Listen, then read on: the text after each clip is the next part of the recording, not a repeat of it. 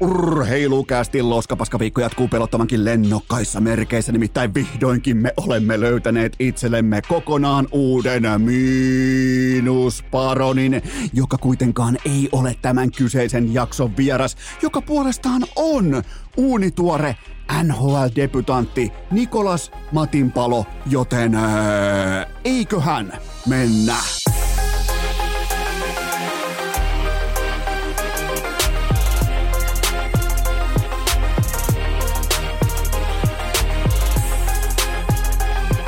Urheilukäästin kutoskausi. Salvoksen hirsistudiossa Eno Esko, tuottaja Kove ja päiväkorista karannut pikku Taavetti. Tervetuloa te kaikki! Vittu kun mun naapuri tienaa paljon. Mitä rakkahimmat kummikuuntelijat jälleen kerran? Se tienaa ihan perkeleesti. Urheilukästin kyytiin on keskiviikko 8. päivä marraskuuta ja se on kuulkaa numerot tai bus. Tää on se päivä, kun meillä kaikilla on jumalauta koko Suomen mittakaavassa maolit esillä. Yhtäkkiä me ollaan jumalauta laskentatieteiden dosentteja, kun me tiedetään tismalleen paljonko se naapuri tienaa. Tää on meidän päivä, tää on suomalaisuuden päivä. Mikään koskaan ikinä ei tule tämän päivän ja kotimaisuuden, sinivalkoisuuden väli. Pidetään yhdessä siitä huoli, että tää on se päivä, kun mitataan, kun puntaroidaan. Ja nimenomaan numerot, numeraalit, maoltaulukot, ne pysyy kuninkaana, ne pysyy kuningattarina ja mikään ei vie sitä meiltä. Ikinä pois se on kuin MM-kulta 95. Ikinä Ville Peltosen hattutemppua ei tulla viemään meiltä pois, joten tämä on se keskiviikko. Nautitaan tästä, tämä on upeata aikaa, mutta minä tuottaja Kopea Pikku me tuodaan pöytään myös merkittävämpiä numeroita, nimittäin aloitetaan totta kai kaikkia varmaan pohtii, että mikä on se kärkiaihe, mikä on kärkisegmentti, mikä on se ykkösuutinen tähän kyseiseen numeropitoiseen keskiviikkoon. Se on totta kai se, että me hypätään turkkilaiseen pääsarja jääkiekkoon, nimittäin Superliigaan. Seitsemän upean jääkiekko-organisaation tähdittävä huippulaadukas kiekkoliiga. Häntää pitää tällä halvaa joukkueen nimeltä Yökselis SK. Otetaan se uudestaan. Yökselis SK. Eli tästä eteenpäin pelkkä Yökselis. Maaliero 6 79. Eli pakkasta on tommonen turkkilaisessa epäsaunassa, käänteissaunassa, on pakkasta 73 raatia kahteen otteluun. Ei siis koko kauteen, kahteen otteluun. Maaliero miinus 73.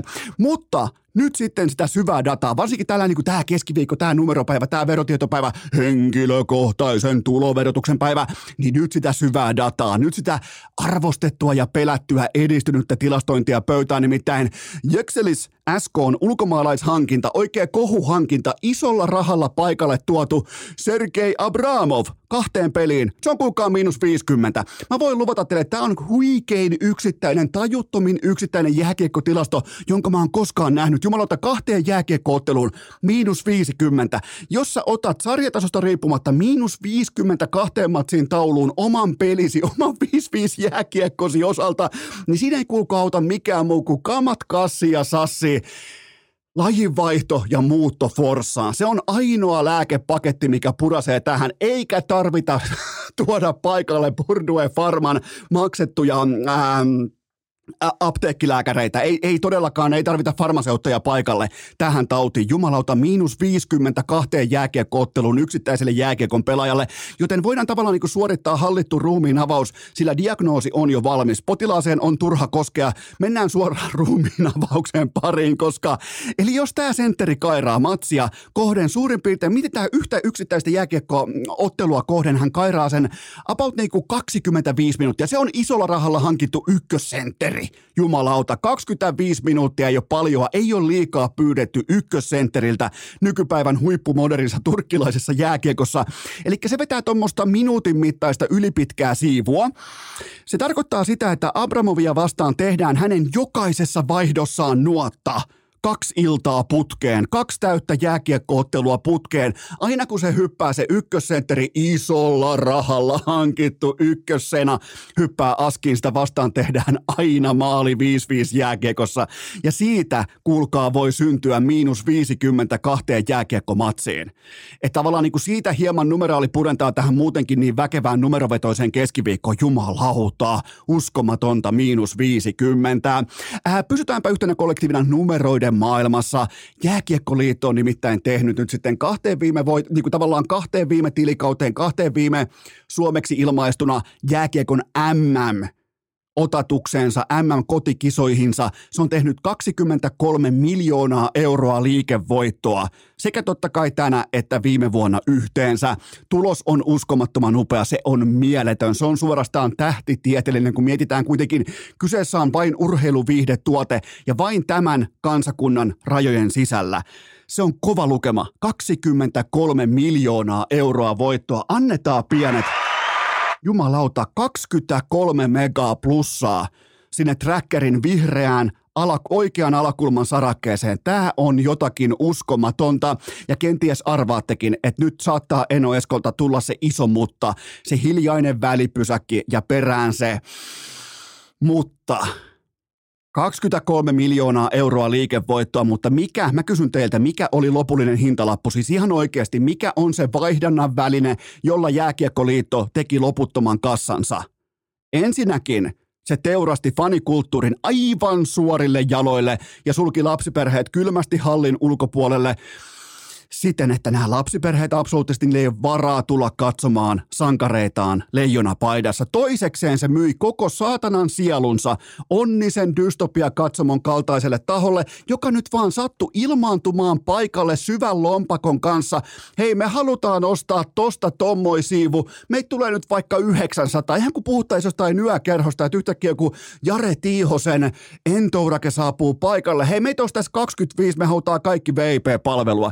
Niin yhtäkkiä nämä ilmoittaa nämä yhteistyökumppanit, että me tullaan näin ja näin kovalla otatuksella. Me, me käytetään näin näin, näin monta miljoonaa tähän MM-rupeamaan, niin kai tämä on teille ihan ok. Ja jääkiekkoliitto toteaa, että totta vittu kai, että kyllä meidän yökerhossa, täällä on tilaa, täällä on pelvederet pöydässä, täällä on sampanjat ja vittu tosta noin, ei mitään muuta kuin peremmälle vaan ja täällä on kaikki valmista, niin mikä se olikaan se hintalappu? Mikä olikaan lopulta se hintalappu? Ja kolmannekseen vielä, se vetää julkisesti hanskaan oman tasekirjansa ääressä ja osoittelee tulostaululle, että mitäs täällä on itketty huonosta lajikulttuurista tai huonosta tunnelmasta, että meillä on 23 megaa pitoa ja teillä vitun köyhät, teille ei ole euroakaan. Joten kuinka ollakaan, tiistain kärkiuutinen sekä Iltalehdessä että Iltasanomissa Jääkiekkoliiton maine on romahtanut. Onpa muuten vitullinen shokki, ei jos koskaan uskonut, että tavallaan tulostaulu, tulostaulu tässäkin asiassa noudattaa pitkässä juoksussa maali odottamaa. Luottamus ja maine tutkimus latoi pöytään kylmäävää, kylmäävää, siis hyytävää faktaa Harri Nummelan putkasta. Jopa Suomen voimisteluliittokin on Jääkiekkoliiton edellä. Mä toistan, voimisteluliitto on Jääkiekkoliiton edellä, kun mitataan mainetta ja luottamusta. Ja nyt kun sitä pitoa on, nyt on todettu, että 23 megaa on kuulkaa pitoa, niin Milloin lyödään pöytään? Milloin Suomen jääkiekkoliitto lyö pöytään sen suuren, mittavan, massiivisen moukarinsa? Se yksiselitteinen statement. Milloin se tulee, että jääkiekkoliitto lopettaa ikioman pääsarjansa heitteille jätön? Eli milloin se lopettaa Mestiksen hiljaisen alasajon? Milloin se tiedote saapuu, että Mestiksellä on merkitystä?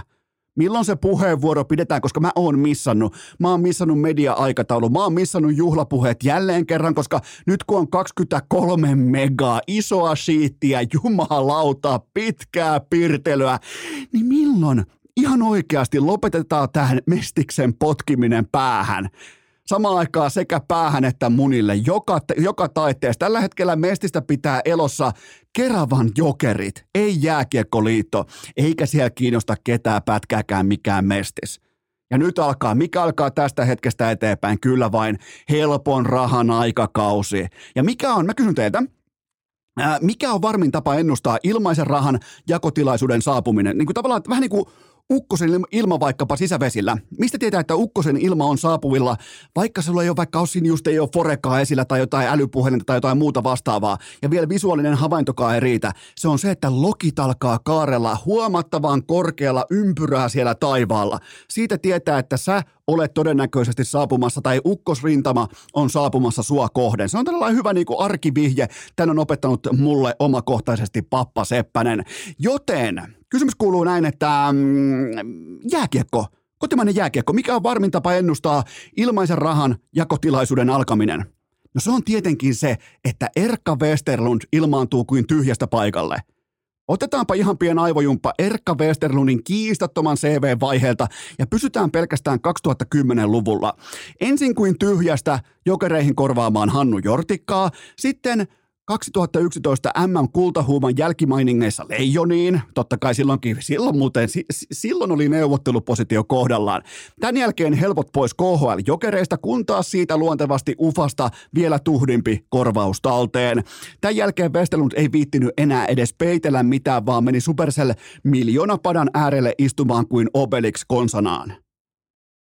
Ja nyt Westerlund aikoo hakea täysin yllättäen 23 miljoonan euron voittoeuron jälkeen. Yhtäkkiä Erkka Westerlund, Westerlund aikoo kilpailuttaa itsensä Jääkiekkoliiton puheenjohtajaksi kun se tase on jälleen kerran turvonut kuin nuoren Olli Jokisen pääkoppa 90-luvun kaivohuoneella. Tuliko sokkina? No ei tullut tääkään. Joten kuten huomaatte, ei niitä kiinnosta se sun mestis. Niitä ei kiinnosta siellä on Megan sauna Vierumäellä, kaikki on hyvin, kaikilla on katkarapu voileipää pöydässä ja tulee jatkossakin onnisen dystopia katsomot ja siellä alkaa helpon rahan aikakausi alkaa jääkiekkoliitossa. Älkää kuvitelkokaan, että siellä investoitaisiin mihinkään vitun mestikseen. Come on nyt.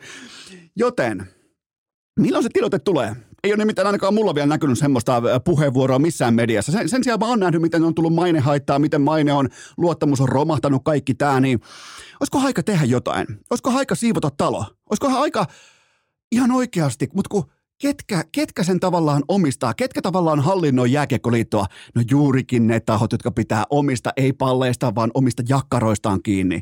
Siitä on kyse. Ja nyt alkaa vielä isomman helpon rahan aikakausi ja ne ei ole katoamassa mihinkään. Tämä koko putka ei ota yhtäkään askelta eteenpäin. Ei Westerlundin kanssa eikä ilman. Mä takaan teille sen tässä ja nyt. Tämä koko järjestelmä perustuu aivan pelkkään henkilökohtaiseen ahneuteen. Ja miten tämä sopiikin näin kauniisti tähän upeaan keskiviikkoon, kun koko Suomen kansa puhuu tuloverotuksesta, henkilökohtaisesta ansaintatasosta ja kaikesta muuta, muusta vastaavasta, joten Jääkiekkoliitto, se sopii tähän päivään täydellisesti. Urheilukääst! Onko Mäkimontu klassikko sitten? Sittenkin Suomen puhuttavin jääkiekkoottelu. Nyt on kuulkaa Aino Eskola kestävä, vastuullinen sekä ennen kaikkea fiksu isänpäivälahja-idea teille kaikille rakkaahille kummikuuntelijoille. Nimittäin nyt loppuu se kuplaveden raahaaminen kaupasta kotiin. Tämä tässä on maksettua kaupallista verbaliikkaa ja sen tarjoaa Maisoda. Tämä on siis kerrassaan loistava isänpäivälahja-idea. Maisodan huippumoderni ja upea hiilihapotuslaite sekä totta kai myös juomatiivisteet. Se on siinä, et tarvitse mitään muuta ja mulla on on teille alekoodi, miinus 20 pinnaa koodilla urheiluosoitteesta maisoda.fi, ihan kaikesta. Miinus 20 prosenttia koodilla urheilu, ota talteen, ota käyttöön välittömästi,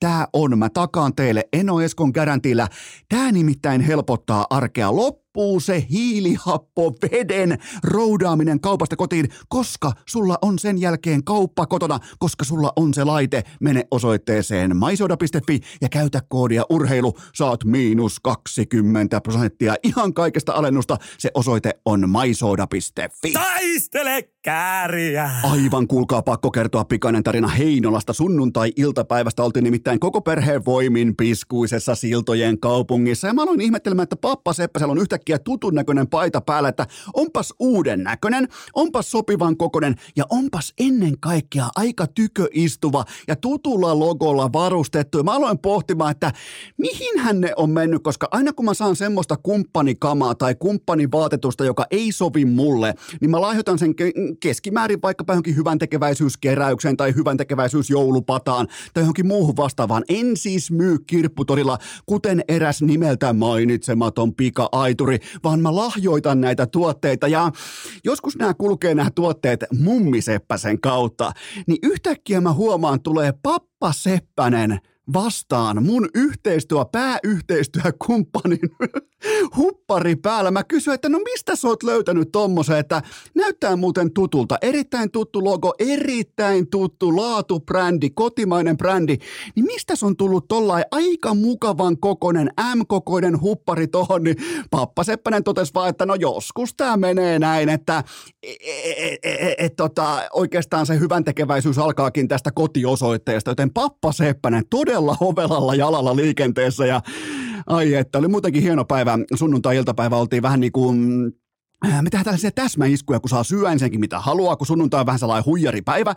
Saa ottaa vaikkapa, äh, saa ottaa mustikkapiirakkaa tai jotain muuta vastaavaa hyvää kääretorttua ja mummi Seppänen tekee sitä ja pikku Taavetti on aivan posket pyöreänä, kun se pääsee louhimaan jotain mustikkapiirakkaa aivan nahka takana, niin on kyllä upeita hetkeä, mutta mut miettikää mikä kettu, pappa Seppänen, jumalauta on se, on se konkari. Ei ollut muuten tullut viime viikonloppuna ollenkaan hirveä ja olivat jopa jättäneet ajonkin väliin, koska oli muita menoja ampujilla tai kun se on roolit, joukkueen totta kai roolitettu tarkasti, en nyt muista mikä roolitus oli ikään kuin ottamassa vapaa viikon loppua, mutta ensi viikon loppuna mennään taas. Mä voin luvata, että isänpäivä viikon loppu, niin se lauantai ajo, se, siitä, sitähän media kirjoittaa, että se on niin kuin hirvijahdissa se ikioma Super Bowlinsa, isänpäivä viikon loppu ja lauantai, joten Pappa Seppäsen joukkue on valmis, mutta joo, siellä on tutun näköistä paitaa niskassa ja kaikki muut on totta kai sitten joulupadassa ja hyvän tekeväisyydessä, mutta oli hieno nähdä, että se niinku, joskus se apu tai joskus niinku tällä tavallaan ansaintalogiikka tai tarvitsemisen perusasiasto löytyy ihan tuosta vierestä, joten Pappa Seppänen, siitä taktiikkapisteet hänelle, mutta nyt kuitenkin teiltä... Uh, NHL antaa meille. Se, se on ihan itsestään selvää, että NHL tässä kohdin, se syöttää suoraan lapaa, joten nyt teidän voimin ensimmäisen inbox-kysymyksen pariin. Mitä kaikkia tahoja nimetään syyllisiksi Valtteri Merelän AHL-komennukseen?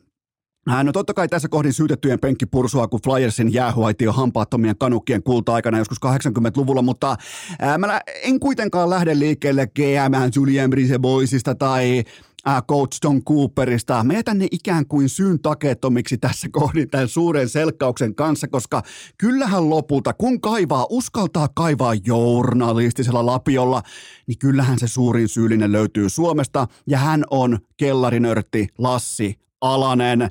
Alanen nimittäin oli todella tarkalla, urheilukastin tietojen mukaan, Alanen oli todella tarkalla nörtin korvallaan kuunnellut Merelän kästivierailun ja meni laittamaan Merelän Elite Prospektisivulle profiilikuvan ennen ensimmäistäkään tehopistettä toisin kuin oli toivottu ja se oli siinä. Jumalauta, yhtäkkiä Merelä on kuvat, on kaikki, on Tapparan kannua, heti perään Tampa Bay Lightningin kuvaa ja sen jälkeen John Cooperi soittaa, että hei me ei voida katella tällaista, joten se oli siinä. Lassi Alanen tässä kohdin on velkaa yhden NHL-paikan Valtteri Merelälle. Tämä, niin tämä on suora ansaita logiikka. Tämä on ikään kuin Pappa Seppäsen nyysimä huppari. Tämä yhtäkkiä vaan niin kuin, maksaa itse itsensä takaisin jossain vaiheessa, mutta tämä oli kuitenkin tärkeä selvittää, että minkä takia Valtteri Merellä laitettiin AHL. Ja toi on se perinpohjainen syy tälle kaikelle, mutta äh, pohditaan kuitenkin nopeasti Merelää ihan jopa näin niin kuin jääkiekko lähtökulmasta, niin kuin jääkiekko tulokulmasta.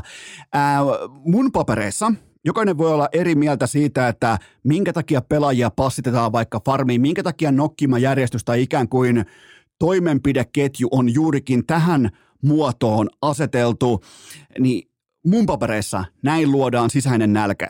Tampa, erittäin laadukas organisaatio, näytti Merelälle ensin sen luvatun maan, sen kaikki kauneimmat ja parhaimmat puolet, kattoi pöydän, mutta löikin yhtäkkiä portin kiinni. Eli Merelä, sieltä ei koskaan tule puuttumaan sitoutumista, ammattimaisuutta, suhtautumista, harjoittelua, harjoittelukulttuuria tai aikuisuuden tilaa. Mutta mitä sieltä uupuu tässä kohdin?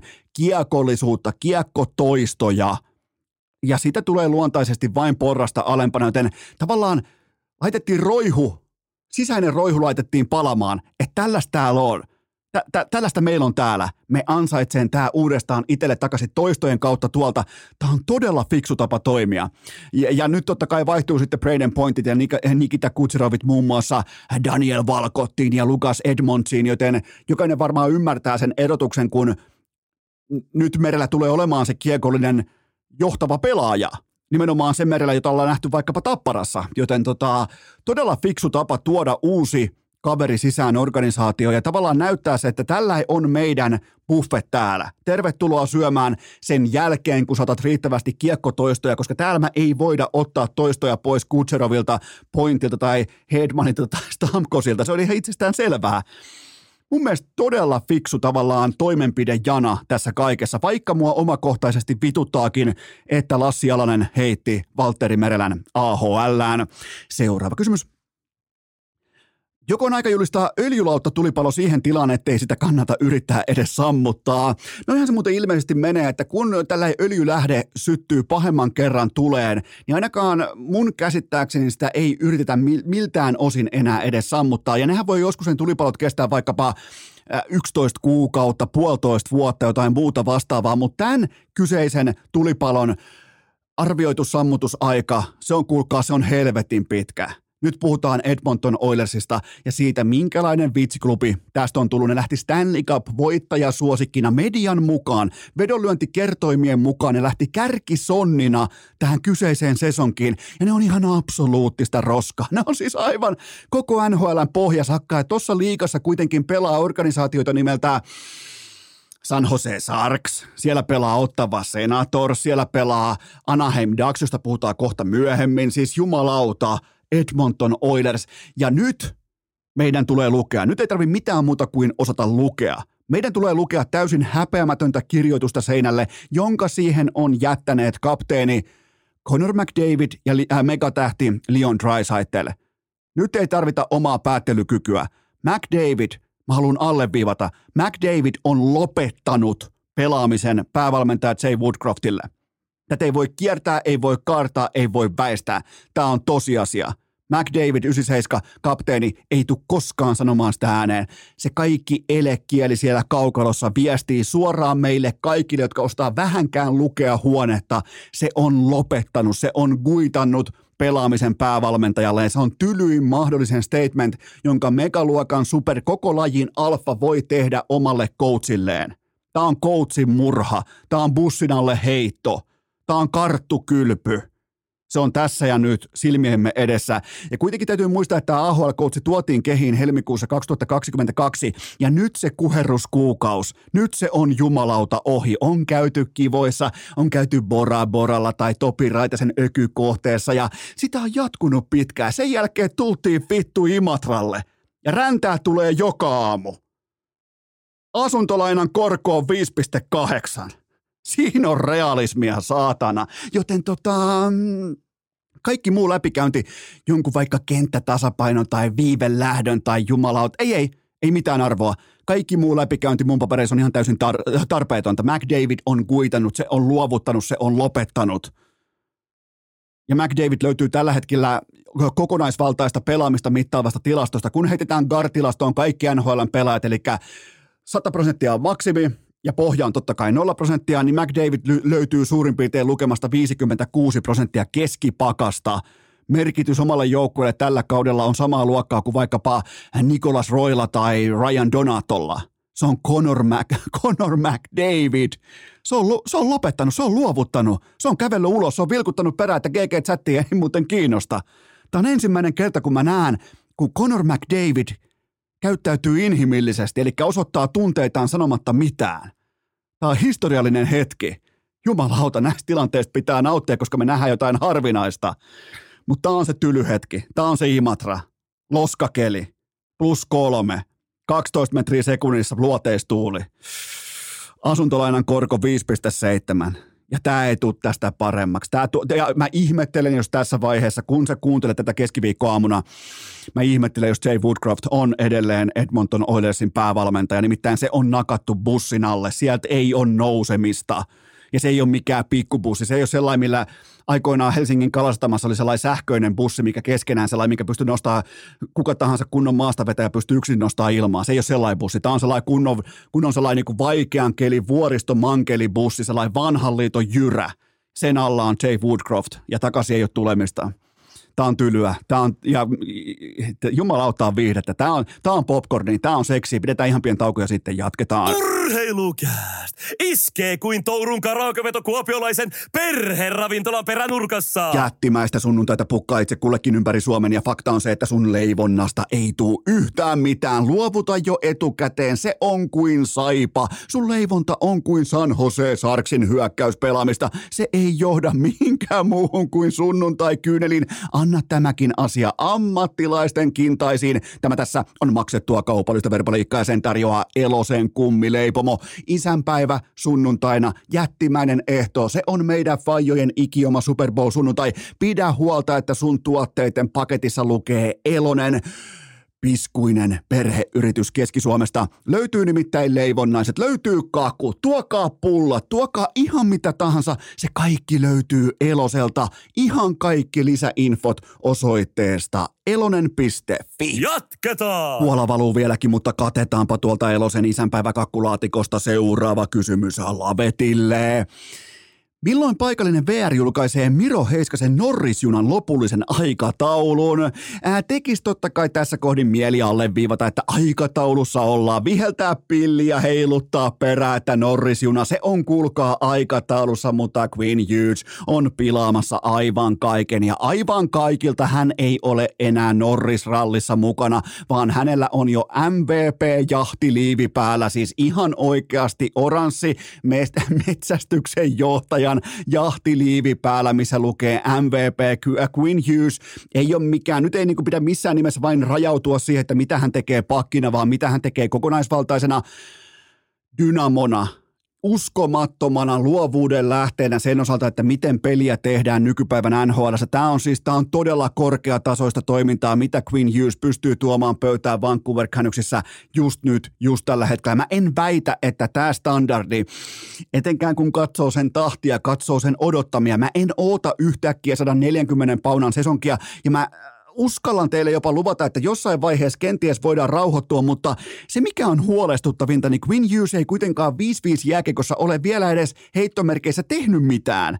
Että siellä on vieläkin petrattavaa, siellä on vieläkin varaa olla parempi. Siellä ei välttämättä ole varaa olla enää kuumempi, mutta siellä on varaa olla parempi. Ja se on tässä se huolestuttavin osa-alue, että onko nämä saatanan Hughesin pojat, eli Jack, Win ja sitten on vielä Lukekin, Luke Skywalker saatana, niin nämä on, nämä on siis nämä on kävelemässä kaikista yli, joten Quinn Hughes on totta kai pilaamassa myös Norris-kilpailun, mutta otetaan hänen nopea tilastorivinsä 12 matsia, 20 tehopaunaa plus 16 ja 15 syöttöpistettä yhteensä, niistä peräti 10 vai 9 ykkössyöttöä. Sillä mä nostan aina hattua, kun ei olla, ollaan, niin kuin tavallaan ollaan se primäärisyöttäjä, ollaan se primääripelintekijä, ollaan se primääri äh, primusmoottori, eikä olla se kakkossyöttöjen huutelija, joten sille mä aina kykenen nostamaan kypärää, mutta se Heiskanen, kysymys kuitenkin liittyy Miro Heiskaseen. Ää, 11, 11 otteluun vain äh, tuommoinen seitsemän tehopaunaa, joten Norris voidaan näiltä osin unohtaa, mutta ja se voidaan ihan oikeasti unohtaa. Nyt, nyt on pakisto on menossa. Oikeastaan viime kaudella Erik Carlson asetti sen luokan nuotin, että pakisto menee aivan eri piste odottama tahtia kuin vaikkapa Heiskanen nyt, mutta mä en siltikään ole luovuttamassa siitä tavallaan lausunnosta, että Heiskanen on NHLn top kolme pakki tällä hetkellä. Heiskasen jäälläolo aikana – ja nimenomaan se jäälläoloaika Dallas Starsin paidassa, se on tuottanut eniten vaarallisia maalintekopaikkoja omalle joukkueelle koko NHLssä. Yhteensä 62 kappaletta tähän saakka. Se on koko NHLn kovin kirjaus. Hän on ottanut niitä vastaan vain 25 kappaletta. Se jakosuhde on kuitenkin prosentuaalisesti 71 plusmerkkinen. 71 prosenttia hänen jäällä olostaan tuottaa nimenomaan vaarallisia tekopaikkoja omalle joukkueelle. Se on todella, todella, no se on siis, se on siis äärimmäisen laadukkaiden supertähtiluokan pelaajien NHLstä. Se on paras kirjaus. Mä, mä toivon, että se riittää johonkin tässä debatissa, kun pitää lähteä puskemaan Heiskasta sinne top 3 top 5. Ja yli 160, yli 160 minuuttia pelanneista yksilöistä Heiskasen XGF, eli maali odottama suhde sekä sitä pitää luoda, sitä pitää totta kai ottaa myös vastaan, niin se on koko NHLn paras. Koko NHLn, kaikki pelaajat mukaan luettuna, ne, jotka on pelannut kunnon minuutteja, eli tässä tapauksessa mä laitoin rajan 160 minuuttia yhteensä tähän saakka tätä kautta. Heiskasen XGF on koko NHLn paras. Joten mä koitan sanoa, että Heiskanen pelaa parasta sesonkiaan. Heiskanen on NHLn top 3 pakki, top 5 pakki, vaikka se ei se ei tekstitvllä näy. Mutta se tekee tuolla kaukolossa, kun, ja kaikki, jotka teette silmätestiä, te huomaatte sen. Mutta mulla on siihen kylkeä teille myös dataa, joka osoittaa faktuaalisesti sen, että tuo jätkä on eri planeetalta. Joten, mutta kuten todettua, numerot on numeroita, Queen Hughes, kumppanit, ne on taas sitten ihan eri universumissa. Huomaatte, kun mä osaan tähtitiedettä. Mä tiedän planeetan ja universumin eron. Ei, hatunnosto en ole siinä kohdin, mutta näin se vaan menee. Eli Norrisjuna olisi aikataulussa, ellei, ellei kikkapojat ja ää, nämä pistennikkarit olisi tullut pilaamaan kaikkea.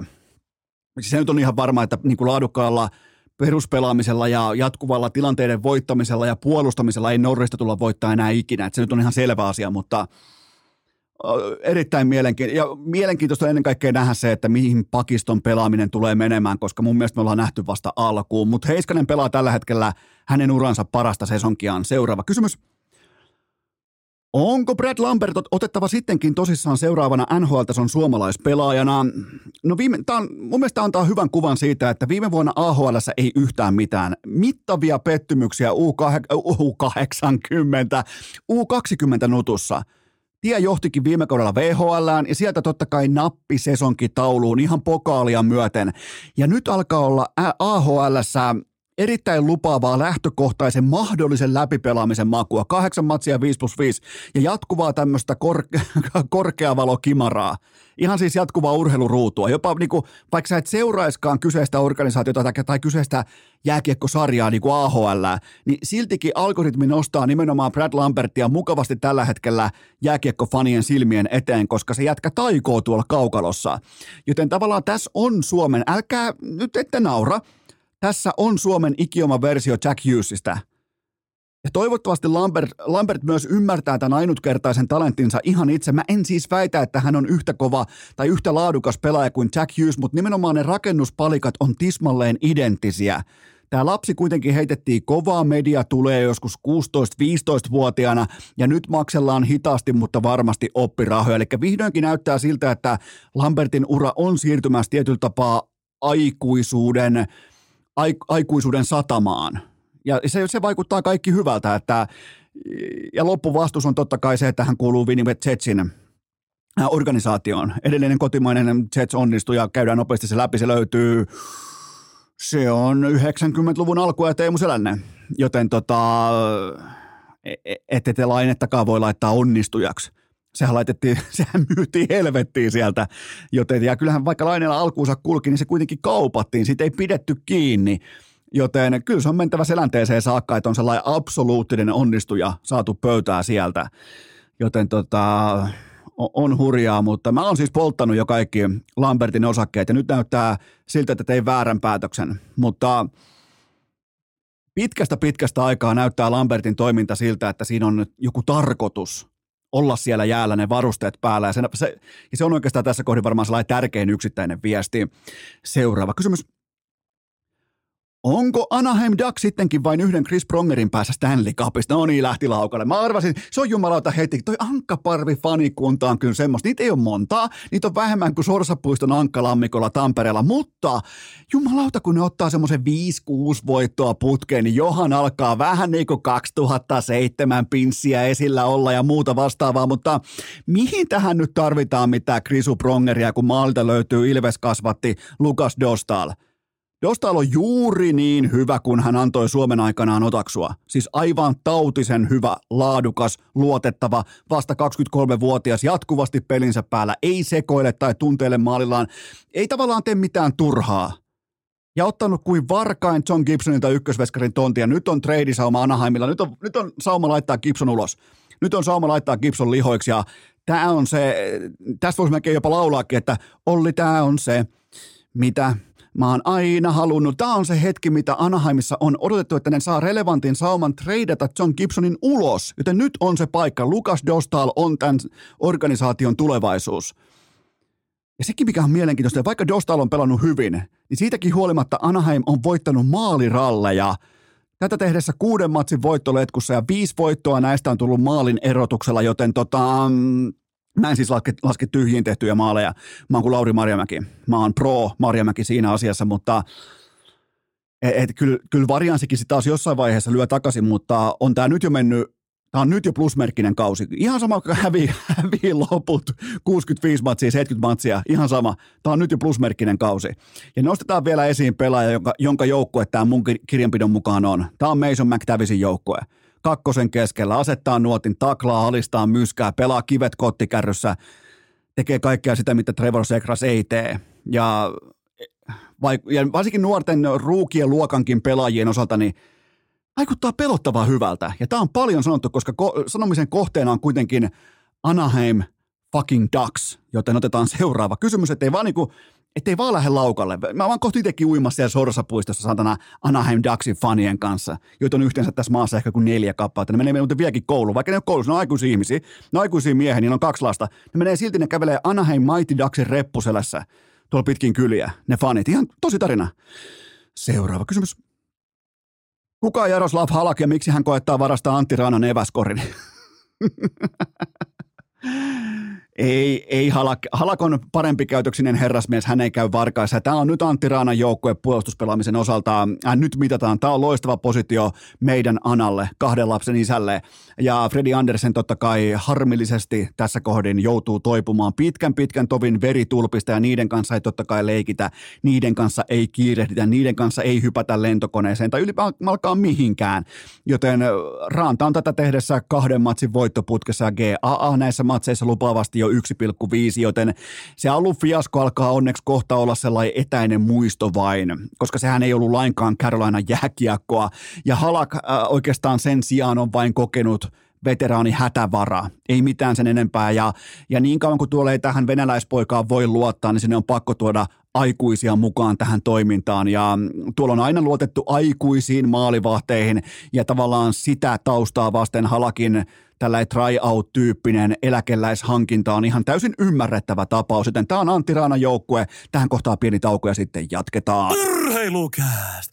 Olihan taas sysipaska-segmentti, mutta onneksi Touru Hoffren pelastaa edes tiistain. Miettikääpä skenaario isänpäivä sunnuntai. Sulla on liikun lahjakortti. Te menette yhdessä testaamaan maanantaista keskiviikkoon kellon välillä 16-19 ja sä nostat sun faijaa enemmän penkistä. Tää tässä on maksettua kaupallista verbaliikkaa ja sen tarjoaa liikkukuntokeskus. Nimittäin ihan oikeasti todella laadukas hyvinvointiin liittyvä isänpäivälahja Fajan kanssa treenaamaan liikkuun. Ihan vaikka toistot sisään kertaalleen, ihan miten tahansa. Tai sitten huippusuosittu liikun luotettava ja erittäin kätevästi tilattava lahjakortti. Menkää ihan itse testaamaan läpi Suomen. Ota Faija mukaan. Maanantaista keskiviikkoon kellon välillä 16 ja 19. Ne kaikki liikun palvelut. Menkää tsekkaamaan. Älkää uskoko Eno Eskoa, vaan menkää itse toteamaan. Se osoite on liikku.fi. Pimpelipom! Liikutaanpa suoraan seuraavaan kysymykseen. Mikä on Eno Eskon EHT-kiimamittarin lukema näin Karjala-turnauksen alla? Itse asiassa ää, mä oon sen verran vanha, jumalauta mä oon muuten vanha paska, oikein sellainen raihnanen vanha paska, niin mä oon siinä määrin kuitenkin vuosirenkaita ja ylimääräistä ihraa kerännyt tapaus, että mä muistan tämän turnauksen mahdin jostain tuolta 10-15 vuoden takaa, kun fanina, ja nimenomaan vielä niin kuin fanin ja mediankin puolelta, siis nyt tämä koko puulaakin pitäisi räjäyttää maan tasolle ja ottaa lusikkaa kätössä, että mitä helvettiä, mitä me ollaan tekemässä? Minkä takia me kasannutaan pelaamaan täysin arvottomia maaotteluita, kun tavallaan keskimäärin kuitenkin näiden laadukkaidenkin eurooppalaisten sarjojen kausien pitäisi olla täydessä – vauhdissa ja osa onkin täydessä vauhdissa, kun ei lopeta pelaamista kesken, kun pelataan näitä höpö höpö puulaakin matseja, jotka ei johda mihinkään, kun ei pelata mistään. Joten tota, se, mikä näissä joskus aikoinaan viehätti ja näin poispäin, niin en, mun on pakko myöntää, että mä en aisti sitä. Voi johtua myös MM ähkystä, voi johtua myös jääkiekkoliiton tietystä vastenmielisestä nykybrändistä näin poispäin, mutta, mutta mun on todella vaikea nyt tässä kohdin tuoda kiimamittaria noin niin kuin positiivisessa valossa lavalle. Joten tota, ja kyllä, kyllä mä siis muistan senkin, kun mediakin oli aivan siis nahka takana. Jumalauta oli kynä korvan takana kaikilla sen ajan touruilla, kun ne hyvä, ettei juos hallille, että saa parempia paikkoja, että pääsee media katsomaan Hartwall Areenalle katsomaan, miten, äh, miten EHT-tason jääkiekkoilijat sitten lät, lätkii kiekkoa se on ihan tosiasia, ei, ei mediaakaan kiinnosta pätkääkään, pois, pois lukien totta kai TV-yhteistyökumppanit ja muut vastaavat yhteistyökumppanit, mutta Tämä on mielenkiintoinen. Tämä on täysin arvotonta jääkiekkoa, mikä on tavallaan sekä sääli että surullinen tosiasia, mutta mm, on siellä sentään muutama Leijonien perspektiivistä katsottuna muutama mielenkiintoinen nimi, kuten vaikka Niko Huhtanen, Jukurit 20 vuotta ja Tampa Bay Lightning. Tällä kaudella 17 matsia, 14 tehopaunaa, isoja kytkin maaleja. Olisiko jopa sellainen voimahyökkäjä, joka voisi vielä luoda nahkansa niin laadukkaaksi, että hän pääsisi ponni, ponnistamaan ainakin itsensä NHL, mutta mä en suosittele kuitenkaan Huhtasen nykyluistelutasolla sitä, että yhtäkkiä lähdetään soitellen sotaa, että nyt lähdetään vallottamaan NHL. Ehkä pikemminkin vielä toistoja sisään tässä jääkiekossa, sen jälkeen yhden välistepin kautta kohti, koska silloin kun lähdet voimahyökkäjän brändillä, lähdet kohti NHL, niin pitää olla välittömästi ekasta pompusta valmis, koska se, Ikan sanoin, silloin ei ole ilmaisia lounata, tällainen taitokikkailija, tällainen niin kuin tyhjästä jonkin asian luoja, niin se saa useimmiten vähän niin kuin takaportteja, joskus paikoin jopa jotain anteeksi, mutta jos sä menet voimahyökkäänä, niin siinä on hyvin vähän tavallaan, siinä ei ole savua eikä peilejä saatavilla siinä hetkessä, joten Niko Huhtanen ehdottomasti seurantaan. Samoin kiinnostaa myös Henrik äh, Borströmin nykytaso. Kuitenkin yliopisto, yliopistojääkiekon MVP takavuosilta. NHL ei mitään, mutta nyt sitten SHL Jaloselta ensi kutsu. Mä en ole katsonut peliäkään, mutta tuskin Jalonen nyt ihan vitsinä kutsuu näitä pelaajia. Joten mielenkiintoista nähdä, että mitä se Hobie Baker Avardin voittaja, mitä se nykypäivänä edustaa, kun hän operoi sitten potentiaalisesti kentän keskikaistalla. O- oli kyllä aikoina, jotenkin jäi vähän ehkä piippuu toikin. Ootin paljon paljon kovempaa tasoa hänen uraltaan kuin nyt ollaan nähty, mutta hei, kaikki voi olla kuitenkin vasta vielä edessä.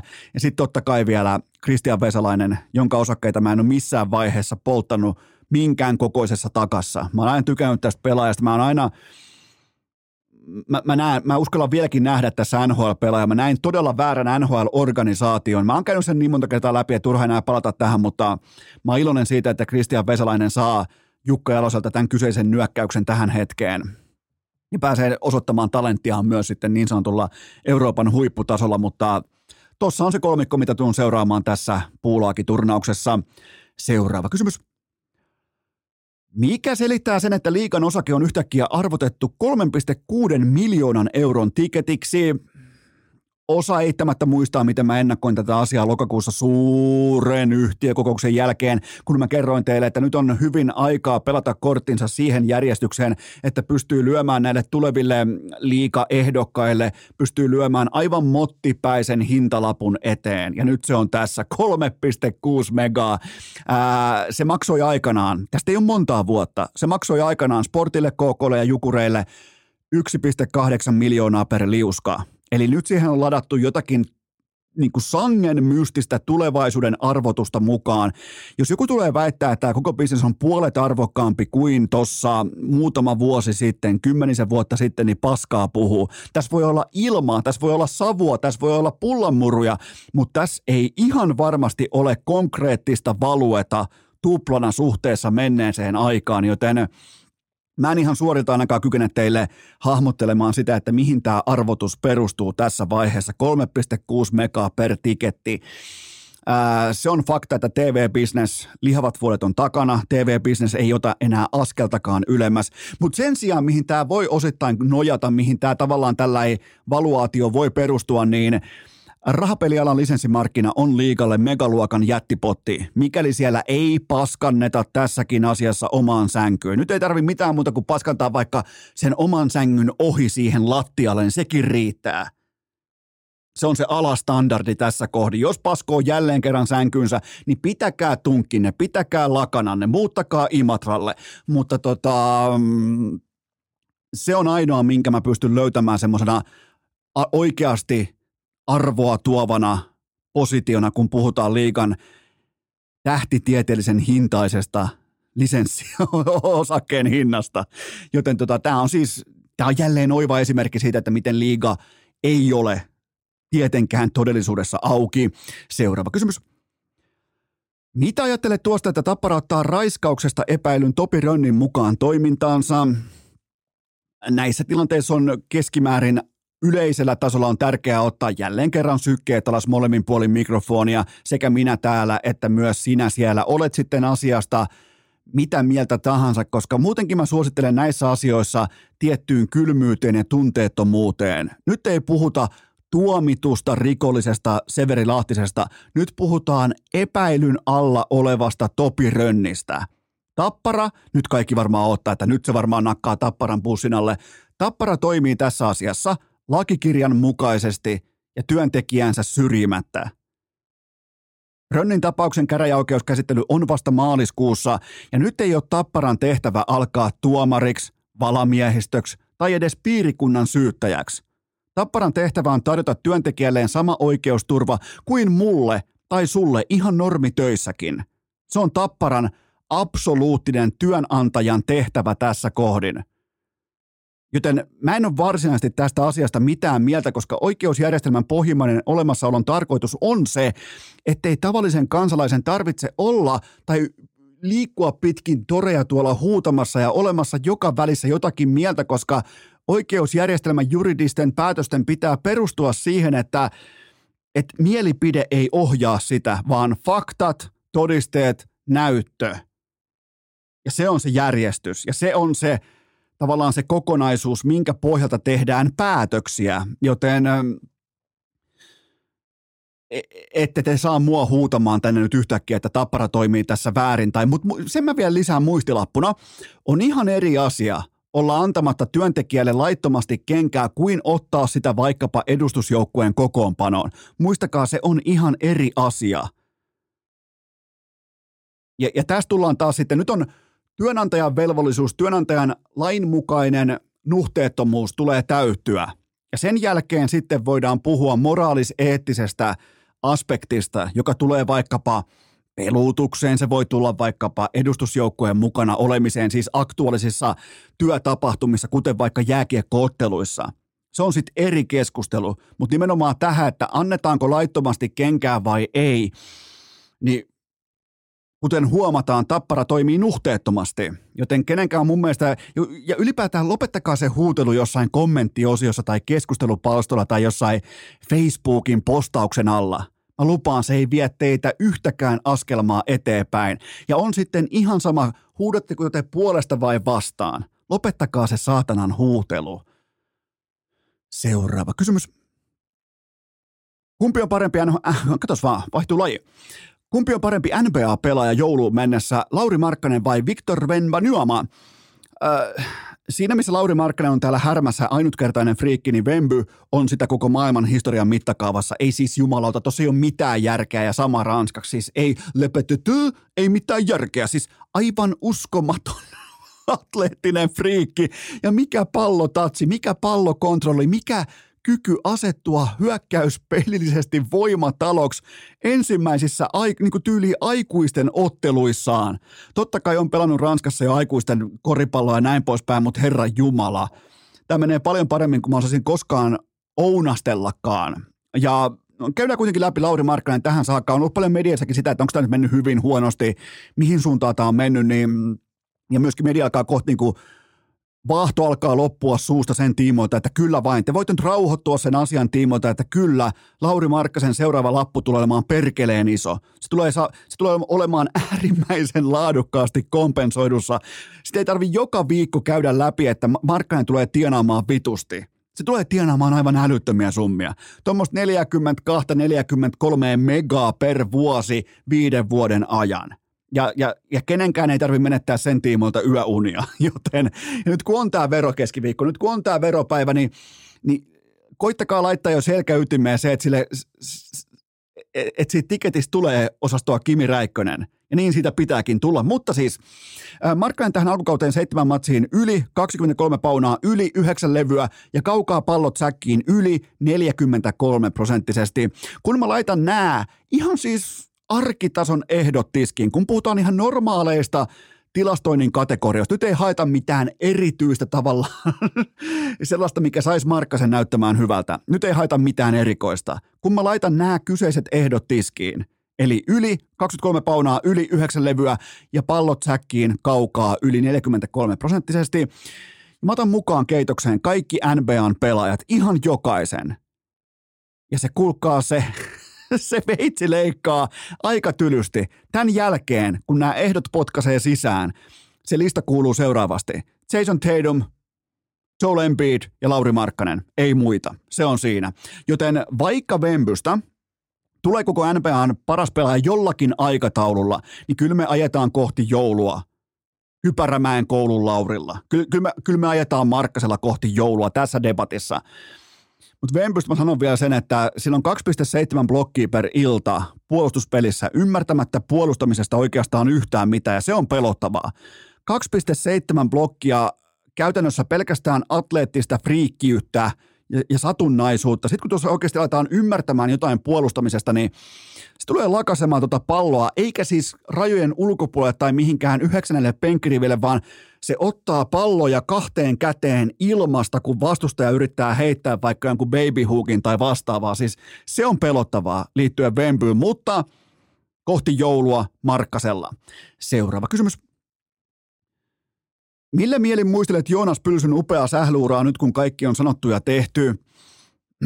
No totta kai todella periksi antamaton ja piskuinen joukkuepelaaja, jota koko sählyperhe rakastaa. Miksei koko urheiluperhe yhtä lailla? Ja täytyy muistaa näissä tilanteissa, kun tulee aivoinfrakti ja, ja sen jälkeen tulee toipumisvaihe, tulee selonteon vaihe, tulee rehellisyysvaihe, tulee pelkovaihe, kaikki tämä, niin urheilu kuitenkin on vain urheilua – Pylsyllä on kotonaan upea perhe, kaksi pientä lasta ja tämä tarina on totta kai surullinen, tämä on alakuloinen, mutta on tässä tietyllä tapaa tässä on myös hopeareunus.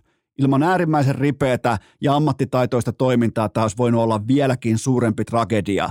Joten omakohtaisesti siis näin isänpäivän viikolla mä haluan vielä meidän perheen puolesta mä haluan toivottaa Pyl- äh, Joonas Pylsyn, Pekka Pylsyn perheelle kaikkea parasta täältä meidän maaseudulta todella, ja, ja kuten kaikki muistaakin, niin Pylsyhän on urheilukästi niin ikuinen tällainen niin kuin viha-rakkauspelaaja, niin ollut aina siitäkin syystä seurannassa ja, ja aina jotenkin esiintynyt tyylikkäästi ja nyt se ura on ohi, alkaa seuraavan uran aika ja mä oon ihan varma, että Pylsy pärjää siinäkin. Joten tota, ja sen verran voi vielä, mä jätän tämän nyt lyhyeksi siitä syystä, että että kohti joulua kun mennään, niin Joonas Pylsy tulee käymään täällä Salvos Hirsi studiolla ja kertomaan ikään kuin oman tarinansa nimenomaan niiltä osin, että, että siinä tulee mukaan se koko tunneskaala, se koko tavallaan, että, että mitä ja miten ja se kaikki. Hän haluaa, hän haluaa tämän tarinan kertoa teille ja hän tulee tänne sen ihan rauhassa, kaikessa rauhassa ää, myös kertomaan. Seuraava kysymys.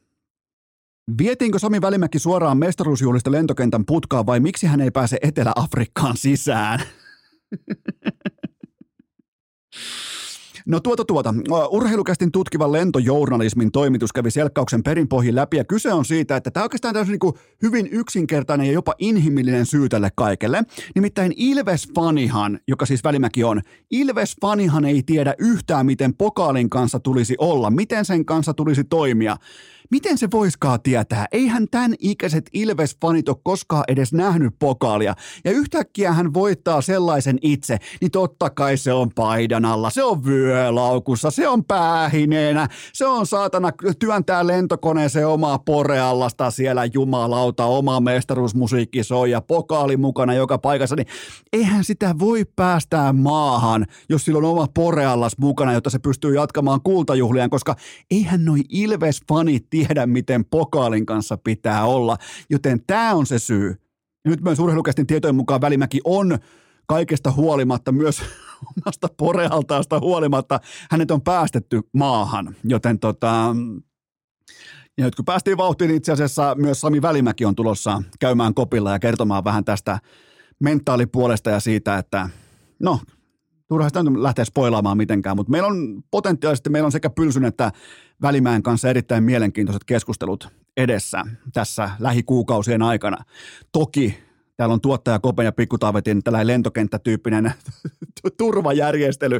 Ja jos se yrittää, Välimäki yrittää tänne jonkun pokaalin kanssa, jonkun niin mestispullon kanssa tulla, niin välittömästi tältä tällainen Etelä-Afrikka-tyyppinen menettely käyttöön. Mutta oli ihan hienoa nähdä, että Välimäki voitti ja tunne roihua saatana ja kyyneltä silmäkulmassa ja onko golf sittenkin urheilua? Ei mennä niin pitkälle. Seuraava kysymys. Onko marasonni Martti Puumalainen lyömässä vuoden urheilijadebatin kertalaakista mattoon? Marasonni, jumalauta, absoluuttinen legenda. Mitalin kanssa välittömästi sunnuntaina TikTokissa, että mitä se sanokaa siinä? Mä voitin just EM-kultaa, miten teidän sunnuntai on mennyt? Siis todella kova TikTokki. Tai sitten Instagramissa ilmoittaa vaan, minä olen Martti Puumalainen, Euroopan mestari. todella, todella kovaa. Siis jos, jos niinku piiskaa matollakin, jos laittaa siellä, siellä ukkoa katolle, niin sama jatkuu myös somessa. Oikeastaan mä näin muodoin, nyt kun meillä on laji kavalkadi näin levällään, niin mä ehdotan tässä kohdin uutta vuoden urheilija Uunon jakoprosessia. Se kuuluu näin. Olkaa tarkkana. Tämä saattaa kuulostaa radikaalilta. Pysti sijoitetaan judotatamin keskelle. Sitten Lauri Markkanen, Kalle Rovanperä, Sami Välimäki ja Vilma Murto voi koettaa tavoite, tavoitella sitä pokaalia omilla erikoisosaamisillaan puumalaisen estelyistä huolimatta. Eli se pokaali on siinä, ja tämä on PPV-tuote, tämä, tulee, tämä on totta kai, tämä on 50 per laaki, niin tota, urheilukas TVstä, niin se pokaali on siinä judomaton keskellä – ja jokainen saa kokeilla nimenomaan omalla erikoiskyvyllään, erikoistalentillaan, ja jokaisen onnistuu sieltä ottamaan, se on myös vuoden urheilija. Ja jos se jää puumalaiselle, niin hän on itse vuoden urheilija. Niin kuvitellaanpa yhdessä – Miettikää, puumalainen virittää liharekka niskansa valmiiksi, Rovanperä sudittaa paikalle Starletilla, Markkanen esittää lipputankoa nurkassa, sotilaspuku päällä, Välimäki saapuu paikalle lentokenttä poliisin raudoissa ja Vilma hyppää kaikkien yli seipäällä ja ottaa potin koti. Tämä on muuten PPV-tuote. Urheilukas TV, jumalauta, 50 per laaki, kuka ostaa, ei, ei kukaan. Mutta siis ky- ky- kyllä mä näen siis Martti Puumalaisen ehdottomasti vuoden urheilijadebatissa, mutta hei, nyt ei pidä kuitenkaan, niinku, mun mielestä tässä kohdin ei pidä täyttää koko napaa kertalaakista. Ei, ei missään nimessä. Siis se, se kirkkain odottaa vielä. Martti Puumalainen voittaa olympiakultaa. Silloin muuten lähdetään judotorille. Jumalauta, mulla on tuossa musta vyö seinällä. Mulla on tuossa, siinä lukee, siinä, vaikka se on mun itse saavuttama mun judonäytöllä, niin siinä lukee Martti tuossa mun itse saavuttamassa. Tai Mä katselen sitä vyötä tällä hetkellä. Se on tuossa Iivon suksien päällä. Nekin on ihan itse saavutetut. Hyvä, mutta siinä on siis vuoden urheilijadebatti. Tehdään nopea rankingi. Lauri Markkanen, Martti Puumalainen, Kalle Rovanperä, Vilma Murto, Sami Välimäki. Siinä on top 5. Voi vaihtua päivittäin. Vuoden valmentaja Janne Ukomaanaho.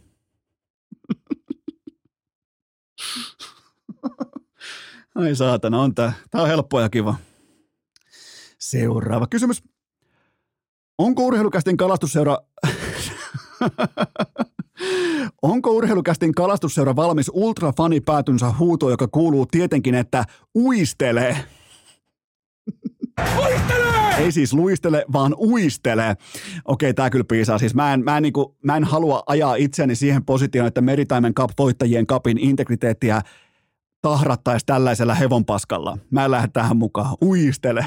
Tämä on hyvä mennä uistelukisoihin ja uiste, uistelukisojen päävalmentaja tai uistelujoukkueen päävalmentaja mennä rannalle huutamaan megafonin, että uistele! Siinä se muuten olisikin. Siinä jopa Eno Eskukin voisi olla voittava coachi siinä hommassa, mutta hei, nyt vaihdetaan kuitenkin nuottia ja, ja kiitoksia kaikille, jotka olitte mukana urheilukäisten isänpäiväkampanjassa hikipanta.fi.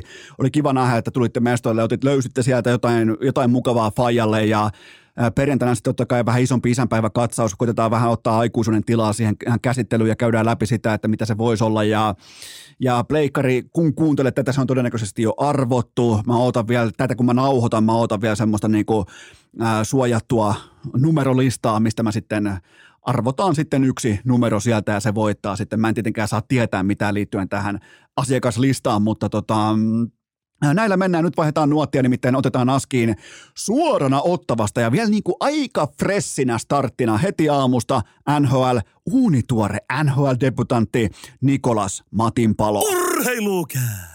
Parhaimmillaan syksyisen takkatulen äärellä, jota ei ole sytyttänyt Tuomas Virkkunen. On aika toivottaa tervetulleeksi urheilukästin seuraava vieras, joka tästä sekunnista eteenpäin tunnistetaan ennen kaikkea siitä, että hän on enemmän alfa kuin Jarmo Kekäläinen koskaan, koska Kekäläinen aikoinaan halusi aloittaa aamu seitsemältä, mutta nyt löytyy kaveri, joka haluaa aloittaa paikallista aikaa aamu kuudelta. Nikolas Matinpalo, tervetuloa urheilukästiin. Kiitos, kiitos. Miten tämä tota, aamu kutonen, niin, niin mi, miten se kohtelee tällä hetkellä herraa? Vaikuttaa siltä, kun mä koitin vielä ehdottaa, että voidaan ottaa reenien jälkeen tai voidaan ottaa iltapäivästä, niin sä lähdet kylmästi linjaamaan, että kyllä se on aamu kuuelta lähettävä, niin onko tämä sulle sellainen vähän niin kuin priima aika suorastaan? Tämä on ihan täydellinen, että vähän vettä naamaa tuohon ja tota, puhelin auki, niin kyllä se siitä lähtee. Ja tätähän nyt tämä on tämä NHL-pelaajan arkki, kato, kun on jo monta, monta, nyt voidaan puhua jo monikossa sun NHL-peleistä, niin tota, tätähän se nyt sitten on, kato, kun kaverit soittaa ja pyytää lippuja, pyytää nimmareita, fanipaitoja ja muuta, niin pitää olla heti, heti aamusta vähän niin kuin skarppina. No näin se on just. Miten tota, lähet, lähdetään liikkeelle. Oikeastaan mulla on yksi tavoite tälle vierailulle ja se on se, että urheilukästi fanit ja totta kai lätkäfanit ja, ja näin poispäin oppii ehkä mm, paremmin tunnistamaan, tavallaan tuntemaan kaverin nimeltä Nikolas Matinpalo, koska tällä hetkellä sä oot vähän sellainen niin kuin yllätyskorttina noussut NHL-kokoonpanoon, niin käydään vähän sitä läpi, että, että minkä, minkälainen kaveri, niin aloitetaan, vaikka tästä, että mm, kuitenkin tästä ei montaa vuotta ole, kun sä oot tullut Mestiksen ja Sien pakki position kautta kohti NHL, niin miten sä itse näet tämän sun lähivuosien tarinan, koska siihen mahtuu kaiken näköistä? No siihen joo, siihen nä, mahtuu kyllä kaiken näköistä. Tota, se lähti tavallaan aina ollut kova treenaamaan niin kuin ihan, ihan jo silloin junnuvuosista vuosista lähtien, mutta se ei liiga ei oikein vaan auennut mulle. Niin kuin, että siinä meni monta vuotta, että pääsi niin kuin, siihen liigajunaan tavallaan mukaan. Ja sitten tavallaan aika yhtäkkiä se lähti tuossa viime kauden liikkeelle ja sitten ollaankin jo täällä, että toivottavasti tämä jatkuisi vielä samaa vauhtia. Mitä sä arvelet, että mikä on ollut sellainen keskeisin selonteon hetki tai sellainen käännepiste sun uralla, että mikä yhtäkkiä lähti toimimaan, jotta sä pystyit ottamaan niitä niin ihan, ihan silmin nähtyjäkin kehitysaskelmia? No kyllä mä sanoisin, että se oli toi äsken niin kuin tota vikakausi, niin se kesä. Meillä oli silloin fysiikkavalmentajan kanssa, Timo Turusen kanssa oli keskustelu, että otettiin vähän totuutta silmiin silloin, että tässä on nyt pelattu, tai siinä vaiheessa oli pelattu kolme, neljä vuotta liigaa ja mestistä, että, niin jatketaanko samaa rataa vai otetaanko seuraava steppi, koska hän sanoi, että hän näkee musta, että olisi niin kuin EHT-tasolle mahdollisuudet, että, että, että haluanko mä niin kuin alkaa tekemään hommia enemmän ja katsoa, mihin se sitten vie. Ja siinä me sitten katsottiin, tehtiin ihan A4 suunnitelmat ja että mitä se vaatii, jos haluaa, haluaa päästä seuraavalle tasolle. Sitten lähdettiin toteuttaa, toteuttaa sitä. Raatti vaan toistoja, toistoja tuli aika paljon tehtyä ja käytyä paljon ylimääräisillä jäillä ja näin poispäin. Mikä oli, mikä oli sellainen osa-alue, mitä lähdettiin eniten hiomaan tuossa tilanteessa? Koska oli, tota mä arvostan, että on tehty selkeä suunnitelma sen osalta, että jos tavoite on tuolla, niin suunnitelman pitää olla tämä ja toteutuksen pitää olla tämä, niin, niin mikä oli se osa-alue, mitä lähdettiin eniten hiomaan sun tapauksessa? Se oli pelikäsitys. Okay. Se oli niin kuin iso, iso juttu, että miten havain, havainnoittaa niin peliä ja missä tilanteessa pitää pelata tällä ja toisessa sitten eri tavalla. Et se oli niin kuin iso, iso juttu, eli katsottiin videoita, videoita tosi paljon ja totta kai sitten jäällä luistelua, kiekon käsittelyä arveltiin tosi paljon. Et kuitenkin se on aika, aika iso pakki kuitenkin, ne ei varmaan ne ihan pehmeimmät kädetkään ollut. Niin tota, niitäkin vähän treenailtiin, mikä tuotti sitä itseluottamusta varmasti myös lisää siihen peliin. Ja sitten toteuttaa itsensä paljon paremmin tuo peleissä. Tuo on muuten mielenkiintoinen juttu, koska joskus jääkiekko kansa nojaa ehkä semmoiseen vanhaan fraasiin, että no ei peliälyä ei voi kehittää, sitä ei voi valmentaa, sitä joko on tai ei ole, niin sä oot ilmeisesti elävä esimerkki siitä, että sitä voi ihan yhtä lailla kehittää kuin vaikkapa luistelua.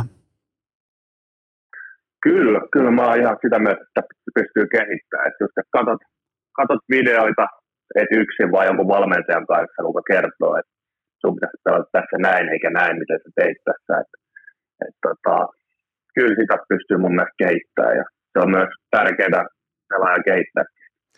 Mikä tota, mikä, mikä tuossa Porissa oli sulle, totta kai tämän, näiden kehitysloikkien lisäksi, niin al, al, al, alkoiko toi Pori ikään kuin tuntumaan sulle, että se on sulle toinen koti, tai tuliko sustakin vähän jopa tavallaan niin kuin porilainen?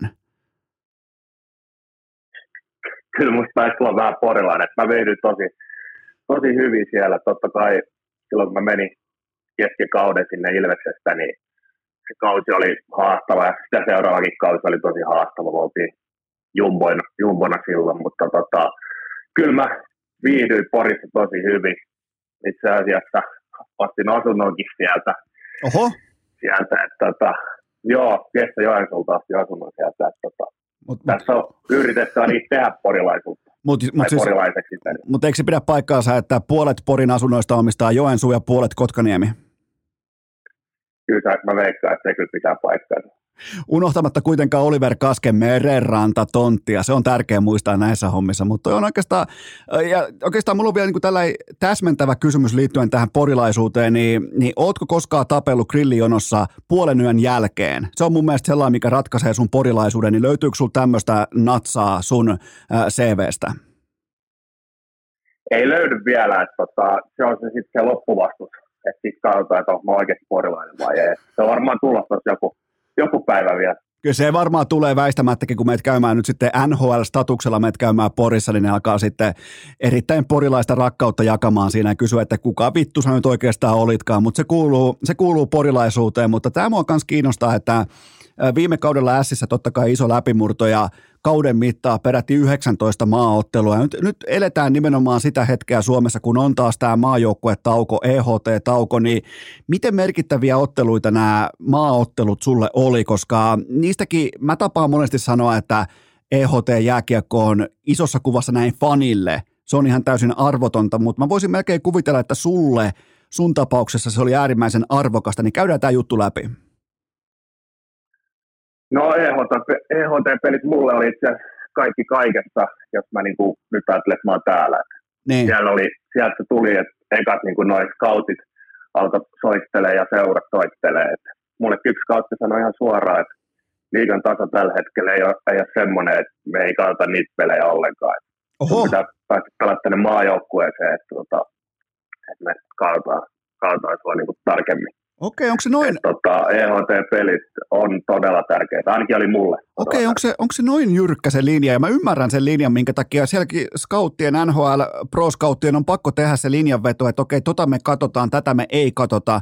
Ni, niin en siis ajatellutkaan näin päin, että liika on tavallaan menettänyt sen, osittain ainakin sen statuksen, että sinne mennään aina katsomaan. Ja suokin katsottiin NHL-näkökulmasta eka kertaa vasta EHT-tasolla, jos ymmärsin oikein.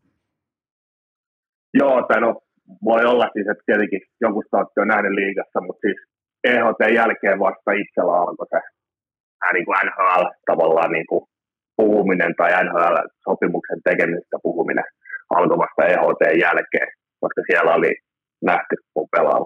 Okei, tämä on, tämä on hyvä saada tietynlaista konkretiaa, että milloin se alkoi ja missä, mitkä oli askelmat sen jälkeen. Nyt me tietää, mikä on niin kuin tässä kohdin lopputulos, eli sä oot NHL-organisaatio, sulla on NHL-sopimus ja sulla on NHL-otteluitakin takana, mutta, mutta se on niin kuin tavallaan lohdullista kuulla, koska on tosi vaikea löytää fanina semmoista tulokulmaa tai semmoista innostumisen nurkkausta liittyen EHT-jääkiekkoon, niin se voisi olla oikeastaan vaikka tämä. Että se voi olla sun kaltaiselle pelaajalle, se voi olla se luvattu maa nimenomaan, että minkä kautta pystyy pomppaa seuraavalle tasolle. Niin, mutta nimenomaan tähän vielä peilaten, loistava kausi Sissä ja sen perään sitten sen ohella 19 maaottelua, EHT näin poispäin, Sien playerit, kaikki tämä, niin tuliko silti MM-kotikisakutsu yllätyksenä? Tuli ihan täysin puskista. Okay. Ihan täysin puskista. Et, tota, mä muistan, kun Jukka soitti silloin, tota, tiputti äsken tai playoffeista, että kutsuu mukaan, mutta silloin Jukka sanoikin, tota, että älä mieti kisoja, että tuut niinku, tota, ottaa näitä pelejä niinku kokemuksena itsellesi näitä treenipelejä ennen niitä kisoja, että älä mieti niitä kisoja, todennäköisesti, että niinku mahu mukaan. Oho, Aika... Et siinä ei ollut mitenkään, kun kisoja ei mietitty siinä vaiheessa ollenkaan. Ja totta kai kotikisat vielä, niin en niin kuin itsekään ajatellut missään vaiheessa, että olisi mahtunut mukaan. Mutta eikö ollutkin aika mukava lähteä, koska jos sä sen jälkeen teit sen päätöksen niin kuin tavallaan koska tuohon voi suhtautua kahdella tavalla. Toinen on se, että no vittu, jos ei ole saumaa kisoihin, niin en lähde, että et, et mä, en tähän, mä en lähde konttaamaan. Tai toinen vaihtoehto on sitten se, että laitetaan, laitetaan puku päälle, täys hyökkäysmoodi päälle, täys niin tavallaan, että hei, tämä on mun sauma, että mitä tahansa voi tapahtua, niin niin eikö ollutkin hyvä lähteä louhimaan nimenomaan sen, että Jalo, coach Jalonen totta kai oli etukäteen rehellinen, niin päästi ikään kuin nolla odotuksilla yllättämään kaikki.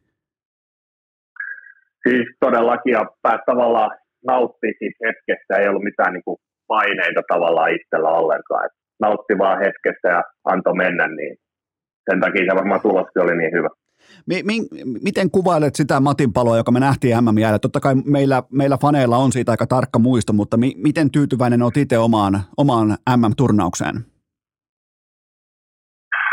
No, kyllä mä ihan, ihan tyytyväinen olen. Totta kai en ollut pelaaja, joka pelasi eniten, eniten peli tai ei ollut eniten peliaikaa tai toistanut siellä pistepössä tai mitään, mutta tota, siis sitä omaa perusduunia, mitä pelattiin nelospakkiparit, niin mun mielestä oli ihan, ihan ok turnaus multa. Miten, tota, miten kova pettymys se oli pudota siinä, siinä vaiheessa sitten puolivälierissä pois? No kyllä se oli iso pettymys, että totta kai kotikisat ja voi olla mahdolliset mun ura-aikana ei edes tuu kotikisoja enää, niin tota, kyllä se oli, oli iso pettymys ja Suomi menee pelaa jääkiekko MM-kisoja, niin mikään muu on mielessä kuin kulta. Ja toi vielä sulle siinä mielessä varmasti ainutkertainen kokemus, koska sä et pelannut mitään junnujen arvokisoja tai junnujen maaotteluitakaan, tai sulla ei niinku tavallaan ollut sitä jättimäisen leijona-pettymyksen kokemusta vielä vyöllä, niin nyt sitten kotikisat, puolivälierä, täyshäkkiä, Kanada vastassa ja L-tauluun sieltä, niin, niin ainakin voisin kuvitella, että nälkää jäi. No nälkää jäi kyllä todella paljon. Se oli, se oli hieno kokemus, mutta se kyllä loppui aivan liian aikaisin. No kuitenkin sitten kesken kisojen NHL-sopimus Ottavaan, niin miten, miten tämä prosessi eteni ja minkälainen hetki toi oli, koska kuitenkin kun puhutaan, on leijonat, on koti MM-kisat, kaikki tämä, ja sitten vielä tulee ikään kuin kirsika kakun päälle tulee sitten vielä se NHL-lappu, niin, niin voisin kuvitella, että Matin paloa hymyilytti aika, aika kosolti. No joo, sekin oli vähän tota, ottava ei ollut niitä seuroja alun perin, että mihin mä olin niin kuin menossa, että tota, se tuli ihan puskista. että siinä oli se leiritys jo aika pitkäsi kisoihin mentäessä, niin siinä oli joukkueiden kanssa vähän keskustelua ja näin poispäin, mutta sitten se taisi olla, mä olin käynyt katsoa sitä ruotsipeliä kisoissa vastaan. Hävi, hävittiin frankkareilla. Joo. Ja siellä oli käynyt ottavan GM, SGM oli käynyt kattoa ja vara GM. Ja sitten tota, Tanska-pelin jälkeen niin agentti sanoi, että soita mulle nopeasti, tota, että meillä on nyt NHL-tarjous, että 48 tuntia aikaa vastaan. Että se tuli aika, aika puskista yhtäkkiä Okei, no toihan on, säkin oot sitten sen jälkeen joutunut ottaa vähän Googlea käsiin ja katsomaan, että minkälainen puulaki tämä ottava nyt olikaan. Jos oot miettinyt vaikka muita seuroja siihen saakka, niin toi ainakin pitää mielen virkeänä, että se, se konkreettinen tarjous tuleekin sitten jostain aivan muualta. Ja vielä tuo aikataulu, 48 tuntia aikaa vastata, niin ti, tiukka on ollut tempo. No joo, tiukka on ollut tempo, mutta loppujen lopuksi, no niin mä olin 24, ei ei mitään hard tai mitään, niin sitten kun se sähköposti tulee, niin loppujen lopuksi se on aika helppo, helppo päätös päättää, että vastaako siihen myönteisesti vai kielteisesti. Miten tota, mit, mitä siinä kohdin, kun sä kuulit, että se on nimenomaan ottava, niin, niin tota, tiesit sä mitään etukäteen ottavasta? Mä voisin kuvitella, että sä olet skauttaillut pikemminkin näitä etukäteen kiinnostuneita seuroja, niin oot sä itse vaikka NHL-fani, seurat sä paljon NHL, onko niinku, minkälaisia mieleyhtymiä tuossa vaiheessa ottava sulle herätti? No joo, kyllä mä seuraan, seuraan jonkun verran aina NHL, mutta tota, Ottava ei ollut kyllä niitä seuraa, mitä mä ikin mitenkään seurannut. Vähän jäänyt aina niin semmoiseen paitsia ottava mulle, mutta tota, sitten sit piti vähän katsoa, että minkälaista tota, pelaajaa Ottavan lommut. Siellä katsoa jonkun Ottavankin rosterin niin kuin kokonaan, niin siellä on pelaajia puolustajiakin joku 15 siellä. Siinä vähän mietti vähän aikaa, että onko tässä niin kuin mitään järkeä. Mutta ei sit vaan nimi alle ja tota, ottavaa päin.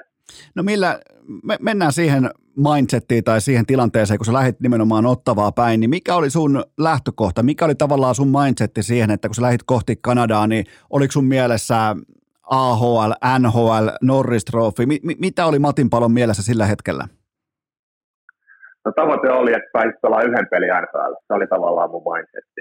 Koska mulla oli vähän semmoinen olo, että mä lähdin tänne, että, että se voi olla ihan hyvin, että pelaa koko kauden AHL, että mä en saa yhtään, yhtään mahdollisuutta ylhäällä tai treenikämpilläkin, niin mä en pelaa yhtään peliä, että se on suoraan AHL vaan. Sekin on mahdollista. Että sen takia mä lähdin aika niin kuin valtellisia odotuksia, odotuksia tähän, että saisi sen yhden peli, peli pelaa. Mä tulin tänne tosi aikaisin, tulin jo tänne viisi viikkoa ennen kuin tota, treeninkämppi alkoi. Mä tulin treenaa tänne, tänne joukkueen kanssa tai näiden fysiikkavalmentajien kanssa. Ja tuli niin kuin, tavallaan sillä mindsetillä, että mä olisin kuitenkin ready siihen treeninkämppiin. Tehdään kaikki, kaikki niin kuin siellä niin hyvin kuin on mahdollista ja sitten saadaan niin vähän niin poikiin. Tavallaan toi kieli myös sille joukkueelle tai organisaatiolle siitä, kun sä tuut sinne viisi viikkoa etukäteen laittaa ne toistot sisään ja olemaan huolellisesti siinä tilanteessa, että sitten kun se oikeasti se oikea humppa alkaa, niin sä oot valmis tanssimaan, niin tota, kyllähän toi antaa aika vahvan viestin tuolle organisaatiolle, että ainakaan tässä, tässä jätkässä ei jää kiinni niin kuin motivaatiosta, mentaliteetista näin poispäin. No just sitä ja totta kai motivaatio oli ihan huipussa, että kun viime kautta oli mitä oli, niin saa tämän sopimuksen, niin motivaatio oli niin huipussa, että tavallaan halusi tulla aikaisin ja niin kuin heti näyttää, että pystyy niin kuin, tota, kamppailemaan tavallaan siitä rosteripaikasta ja antaa semmoista niin kuin positiivista vibaa itsestänikin niille, koska ei ne niin kuin mua tuntenut mitenkään, tai no en harva tunteekaan mua kovin hyvin, mutta tota, antaisin sellaisen kuvan, että mä oon tosissani täällä. Tällä kevyempi pohdinta tähän väliin. Nyt kun sä lähdit peräti viisi viikkoa etupellosta sinne tota, paikan päälle, niin et, et kai missannut ruisrokkia tai porijatsia? Missä se molemmat? Oi, oi. En ollut molemmat kummassakaan. Ai, ai, ai, paha. Toi pitää, kun on NHL-sopimus tehty, niin molempia pitää mennä. Ihan siis pitäisi lukea siinä sopimuksessa. No, otetaan että ensi kesänä. Ensi kesänä tulisi mahdollisuus. No miten toi nyt sitten totta kai tavoitteena oli se yksi kappale NHL-otteluita ja se on nyt totta kai jo, se on historiaa ja se on, se on läpikäyty ja on otettu ruukien läpi ja muuta vastaavaa, mutta onhan toi ollut siinä mielessä aika mielenkiintoista startti, että heti alkuunsa, kun mitataan tai katsotaan sun otteluita, siinä on vastassa välittömästi Crosbya, siinä on Kopitaari, siinä on Kutserovia näin, näin heti startiksi, niin, niin voisin kuvitella, että ainakin paikoin on ihan ihan joutunut olemaan hoksottimet yläasennossa ja kiirettä on pitänyt, kun siellä on ollut ihan hyvää talenttia vastassa. No joo, on pitänyt, pitänyt olla. Toisi vähän eri, eri pelaa noita jätkiä vastaan kuin jotain taipaa tai jotain muita liigajoukkoja vastaan, mutta tota, joo, kyllä siinä hoksottimet on ollut, ollut hereillä, mutta sitten kun se on niinku tämmöinen uusi tilanne, niin tulee vähän automaattisestikin, että saat, saat heti valmiina ja haluat niin kuin näyttää, näyttää kaikille, että pystyt, pystyt pelaamaan täällä, niin se oli mulle ainakin tosi niin kuin, jopa helppo niin kuin, tota, pelata nämä alkupelit, miten on pelannut. Minkälainen se prosessi tai minkälaisen aikataulu, kun se tulee se kutsu sieltä, kun sä oot alhaalla, sitten tulee se iso puhelu sulle puhelimeen, että no niin, nyt sitten tänne, niin kauanko sulla oli aikaa saapua sinne nimenomaan ää, tota, Senatorsin paitaan ja miten se kaikki meni? Voisin kuvitella ainakin, että into, intoa oli aika hyvin pykälässä. Joo, into oli kyllä. Tota, tuli perjantain iltapäivällä tuli soitto. Lauantaina oli peli Pittsburghissa illalla. Niin tota, ei siitä soitto nopeasti hallille samat kassi ja tota, autokuljetuksella Toronton lentokentälle ja sieltä sitten lento Pittsburghiin. Et se on aika nopeat, nopeata toimintaa kyllä, ettei siinä hirveästi jäädä miettimään, että tulipa nyt kutsu NHL, vaan sitten vaan nopeasti omat kassi ja menoksi. Kerro vielä vähän kuuntelijoille, koska tämä on nyt tämä on siitä harvinainen vierailu, että tämä menee oikeastaan hyvä, ettei ihan saman tien ulos, eli tätä nauhoitetaan tiistain aikana, tämä tulee keskiviikko aamuna ja ulos, ja sulla on niin ke- Suomen aikaa keskiviikko torstai yönä, sulla on sitten vastassa Auston Matthewsia ja kumppaneita, niin tota, kerro vähän tästä pro- prosessista, kun ollaan siinä niin sanotusti kinthaalla pelipaikan tiimoilta, niin, niin miten se menee joka treenin jälkeen, että kun tulee se No kerro, kerro vähän siitä, koska mä tiedän, että sun kaltainen vähän niin kuin tällainen edelleen rooliaan etsivä pelaaja, niin, niin jokainen päivä on jännittävä, niin käydään se läpi. No joo, ei se. Menet hallille, niin katsot, että tuleeko kukaan sanoa sulle mitään eka noista isoista pampuista. Ja jos ei tule sanoa, niin yleensä pääsit jo treeneihin, treeneihin asti. Ja vedät treenit siinä, niin sitten sen jälkeen taas katselet, että tuleekohan joku sanoa, sanoa sulle jotain. Että jos ei tule sanoa mitään tai puhelimeen ei tullut mitään viestiä, niin sitten oot jäänyt vielä yhdeksi päiväksi ainakin tota, tänne NHL. Tota, Mutta se on kuitenkin, mä sanoisin, että se on aika helppoa, että ei tarvitse hirveästi miettiä, että vedät vaan täysin joka päivä ja sitten joku tulee kertoa, mihin meet, meet huomenna tai joku päivä. Semmoinen elää hetkessä vaan, niin se, se kyllä niin kuin toimii tässä aika hyvin. Toimisikohan tuossa muuten sellainen, että laitat kännykän ensinnäkin älä häiritse ja offline-tilaan ja sen jälkeen väistelet, kun tulee pomoja vastaan käytävillä, niin otat taktisia, tiedät, otat eri käytävän tai meet käymään jossain sivuhuoneessa, että ne ei näe sua, niin ne ei pääse kertomaan sulle sitä asiaa, niin ootko harkinnut tällaista, niin kuin tavallaan tällaista taktiikkaa? Siis on todellakin just tuossa eilen, eilen tota, Korpisavon kanssa juttelin, että ihan seiniä pitkin pitää nyt yrittää mennä täällä ja mä menen saunaakin piiloon välillä ja ettei vaan kukaan näe, mutta tota, vielä on ainakin toiminut hyvin. Niin sä oot siellä vaatteet päällä saunassa niin kuin Cristiano Ronaldo konsana, joten sehän tavallaan niin kuin, sehän kruunaa tämän piiloleikin, mutta, mutta toi, on, toi on varmaan niin kuin pitää aika hyvin mielen vir, virkeänä, kun on, on, tietenkin on jännät paikat, on isot panokset, on jatkuvasti tavallaan jahdataan unelmia, niin, niin voiko olla mitään hienompaakaan?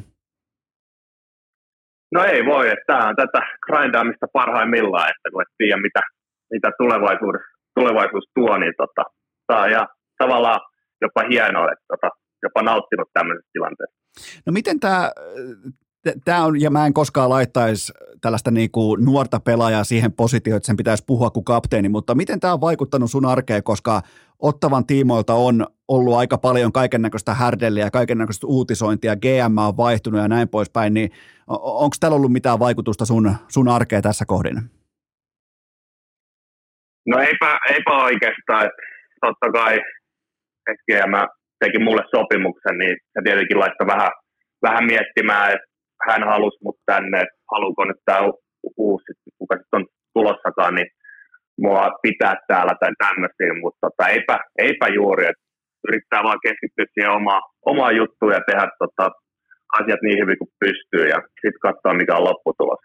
Turhaa semmoista ylimääräistä miettimistä, niin se ei kyllä auta mitään tässä. Onko, onko media ollut kopissa nyt enemmän kuin enemmän kuin kenties normaalisti. Toki sun on vaikea ottaa sen tavallaan, niin kuin, miten sen sanoisi, kokemuksen rintaääntä, mutta onko siellä ollut paljon juttua jahtaavia toimittajia liittyen nimenomaan tähän härdelliin ja sirkukseen? No, kysyt multa, niin mä sanoin, että on ollut, kun ei ole kokemusta, mutta pitäisi varmaan kysyä joltain vähän kokeneemmalta, kokeneemmalta että mitä siellä on ollut alkukaudesta, mutta tota, kyllä, kyllä siellä media, media liikkuu ihan, ihan mukavasti tota, treenien jälkeen ja treenien aikanakin siellä katsomassa näkyy olevaa, että tota, kyllä se jääkiekko näyttää kiinnostava Kanadassa ihan mukavasti. Onko sul, tota, sulle nakattu vielä mikrofonia suun eteen minkään mielenkiintoisen kysymyksen tiimoilta tähän saakka? Eipä onneksi ole hirveästi tullut, että tota, e- eka peli ennen ainoa haastattelu, että muuten aika seiniä pitkin saanut mennä täällä no nyt painat sitten hatun Matthewsin vartioinnista, niin, niin mä luulen, että Toronton media ainakin ottaa siihen pienen, ottaa, ottaa Matin paloa vähän niin kuin pohkeeseen siihen.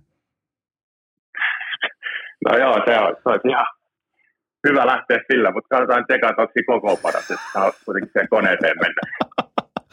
Miten tota, mit, mitä voisi olla sellaisia tavallaan, mun, mä en ole koskaan pelannut en NHL enkä AHL enkä tiedä siitä maailmasta mitään, mutta kun on tällainen niin kuin tullaan AHLstä sinne NHL ja kaikki tietää iso koko paakki, perusasiat näin poispäin, niin mitä, miten coachi evästää sua vaikkapa tämmöiseen, sanotaan, että sun peliaika on vaikka kahdeksan minuuttia illassa, niin, niin miten siihen evästetään ja, ja mitä, mitä tavallaan niin kuin aseita annetaan käyttöön ja mitä painotetaan ennen matsia nimenomaan sun kaltaiselle pelaajalle? No siitä painotetaan aika pitkälti vaan, että puolustus edellä, että älä, älä hae mitään ihmeellisiä kyniä tai mitä, että pelaa ihan peruspeliä, helpot syötöt, kamppaile kovaa, näytä, näytä tavallaan tuosta sitä energiaa joukkueelle ja näytä, että tota, pystyt pelaamaan täällä. Aika, se on aika simppeli, simppeli homma. Totta kai kun peliaikaa alle 10 minuuttia, niin siinä ei ihan hirveästi mitään tajutakaan peliaikana. Et semmoista simppeliä, kovaa pelaamista. Äläkä tota, tee mitään isompia virheitä, niin siellä pääsee jo aika pitkälle. Mä, mä voisin kuvitella, että tulokaspelaajalle NHL on muutenkin aika vaikeeta, niin onko toi vielä jotenkin erityisen hankalaa sitten, kun peliaikaa on niin vähän, niin mä katsoin muun muassa muutaman sun äh, ottelun, mä katsoin sun ottelunauhaa, se on muuten nopeasti katsottu, niin, tota, niin, niin Kyllä.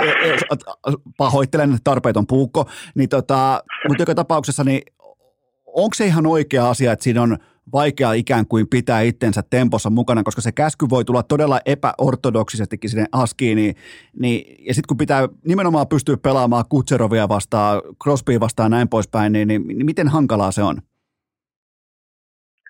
Kyllä mä sanoin, että se on jopa ehkä hankalin tota, pelipaikka tota, olla, olla tota joukkueessa. Että oot sitten seiskapakki tai NHL tota, kolmosparissa pelaa se kahdeksan minuuttia, niin se on haastavaa. Siinä on kuitenkin, mitä mä laskin, se on kolme vaihtoa, ehkä neljä vaihtoa erää. Sitten siinä on mainoskatko työmässä, sä voit olla siellä 15 minuuttia istua penkillä, oot ihan kylmissään. Sitten sun pitäisi mennä vetää 30-40 sekunnin vaihto täysiä kamppailla, kamppailla niin kuin henkessä edestä siellä, niin totta kai joo, aika haastavaa, haastavaa välillä, kun vähän ehtinyt kroppa jäähtyy ja mielikin alkaa jo vähän niin kuin lähteä pois pelistä helposti siinä, siinä vaiheessa, kun olet istunut paljon siinä, niin on se kyllä niin kuin haastava, haastava rooli. Mä katsoin itse asiassa myös sun tulokas kollega Robi Järventiän eka vaihto mankelissa, ylimittainen vaihto, jalat aivan piimäksi, sen jälkeen 15 nettominuuttia penkillä ja uudestaan aski aivan niin kuin sillipuikkona. Mutta tota se on se arki ja niistä on vaan pakko tulla läpi. Se on just näin ja eihän tässä voi kuitenkaan valittaa, että pääsee, pääsee tota, pukea NHL-paidan päälle, niin turha tässä valittaa. Että antaa vaan mennä ja tekee parhaansa, niin sitten katsoa, mihin se riittää. Kuinka, kuinka sementissä sen pelipaikan pitää olla tuolla ylhäällä, että joutuu al, al, niin kuin tavallaan alkaa olemaan huolissaan ruukien dinneristä? Mi, missä kohdin sellainen astuu sitten rooliin? No ei ainakaan vielä tarvitse miettiä sitä, että se voi, se voi sanoa, mutta tota, ää, mä veikkaan, että se on pitää kuitenkin olla 20-30 peliä ennen kuin se tota, alkaa tulla siihen eteen. Okei, no se on sitten vielä tuonnempana ja toivottavasti totta kai nyt tulee lisää NHL-toistoja, NHL-matseja ja, ja näin poispäin, mutta annahan vielä loppuun sellainen eh, sellainen, nyt kun me suurin piirtein me tiedetään, että minkälainen pelaaja on Askissa, niin anna sellainen niin kuin seuraava kehitysosa-alue tai kehitysloikka. Sä puhuit tuossa aiemmin jo ansiokkaasti siitä, että te teitte suunnitelman Porissa, että miten tehdään EHT-pelaaja, nyt on, te, nyt, nyt on tekeillä NHL-pelaaja, niin, niin mikä on se seuraava kehitysloikka, mikä on se kehitysosa-alue, mihin aiot panostaa seuraavien, ei ainoastaan viikkojen, kuukausien, vaan vuosien aikana? No kyllä tässä pitää niin kuin puolustus laittaa niin kuin parempaa kuntoa, että taso on paljon kovempi. Ja nyt pitää ehkä vähän myös tunnustaa se, että, että en mä ole mikään Miro Heiskari, että pyörisi ykkösylivoimalle. Pitää tunnistaa se, että mä puolustava pakkia pitää pystyä pelaamaan kovaa, hyviä pelaajia vastaan, pystyy pelaamaan alivoimaa ja pystyy tota, pelaamaan semmoista niin plus-miinus nollaa, nollaa illasta toiseen, että pystyy sitten ansaitsemaan, ansaitsemaan sen paikan niin täällä pitemmäksi aikaa. Toi kuulostaa terveeltä ja toi kuulostaa samalta, miten Jani Hakanpää murtautui NHL. Nimenomaan samoja askelmia. Onko, onko ikään kuin vähän niin kuin, totta kai kätisyys sama, koko luokka sama, ää, molemmilla on vähän partaakin, molemmat on helvetin komeita ja rikkaita ukkoja, niin onko, onko Hakanpää jopa niin kuin Matin Palon tällä esikuva pelaaja? No siis on ottanut, ottanut mallia ja tota, kuunnellut, kuunnellut hänen juttujaan kyllä. Tota, siinä on varmasti hyvä esimerkki mulle ja monelle muulle nuorelle suomalaiselle puolustajalle. Kello on tällä hetkellä varttia vaille seitsemän siellä ottavassa, niin, niin, niin tota, Mulle ei, ole, mulle ei ole tähän kohtaan, mä haluan toivottaa sulle loistavaa tiistai-päivää nimenomaan sitä, että kun sä meet hallille, niin ensin väistät kaikki äh, interim GM, kaikki seurapamput, kaikki päävalmentajat seiniä pitkin taktisesti kokoonpano, ei mitään muuta kuin Torontoa ja Matthews ja vastaa hattutemppu, niin voidaanko pitää tätä niin kuin tavallaan semmoisena tavoitteena tässä, lyhyen vuorokauden mittaisena tavoitteena? No joo, tämä on kyllä tuon aamupäivä plääni on tommonen, että tota, lähdetään toteuttaa sitä, sitä tästä nyt. Mutta ei, ei, ei tässä sen kummosempia. Kiitoksia, kiitoksia Kosolti tästä, että otit kesken, kesken kauden ja kesken, kesken peliviikon otit aikaa urheilukästille Nikolas Matinpalo. Tämä oli kiva juttu ja itsekin, itsekin olet kummikuuntelija, niin oli mukava kuulla Ukon ajatuksia nimenomaan liittyen tähän uunituoreeseen NHL-debyyttiin. Ja ei mitään muuta kuin kaikkea, kaikkea parasta sinne Kanadaan ja kiitokset vielä kertaalleen Nikolas Matinpalo. Kiitos paljon. Ja kaikille kuuntelijoille loppukoneet ihan normaalisti perjantaina jatkuu.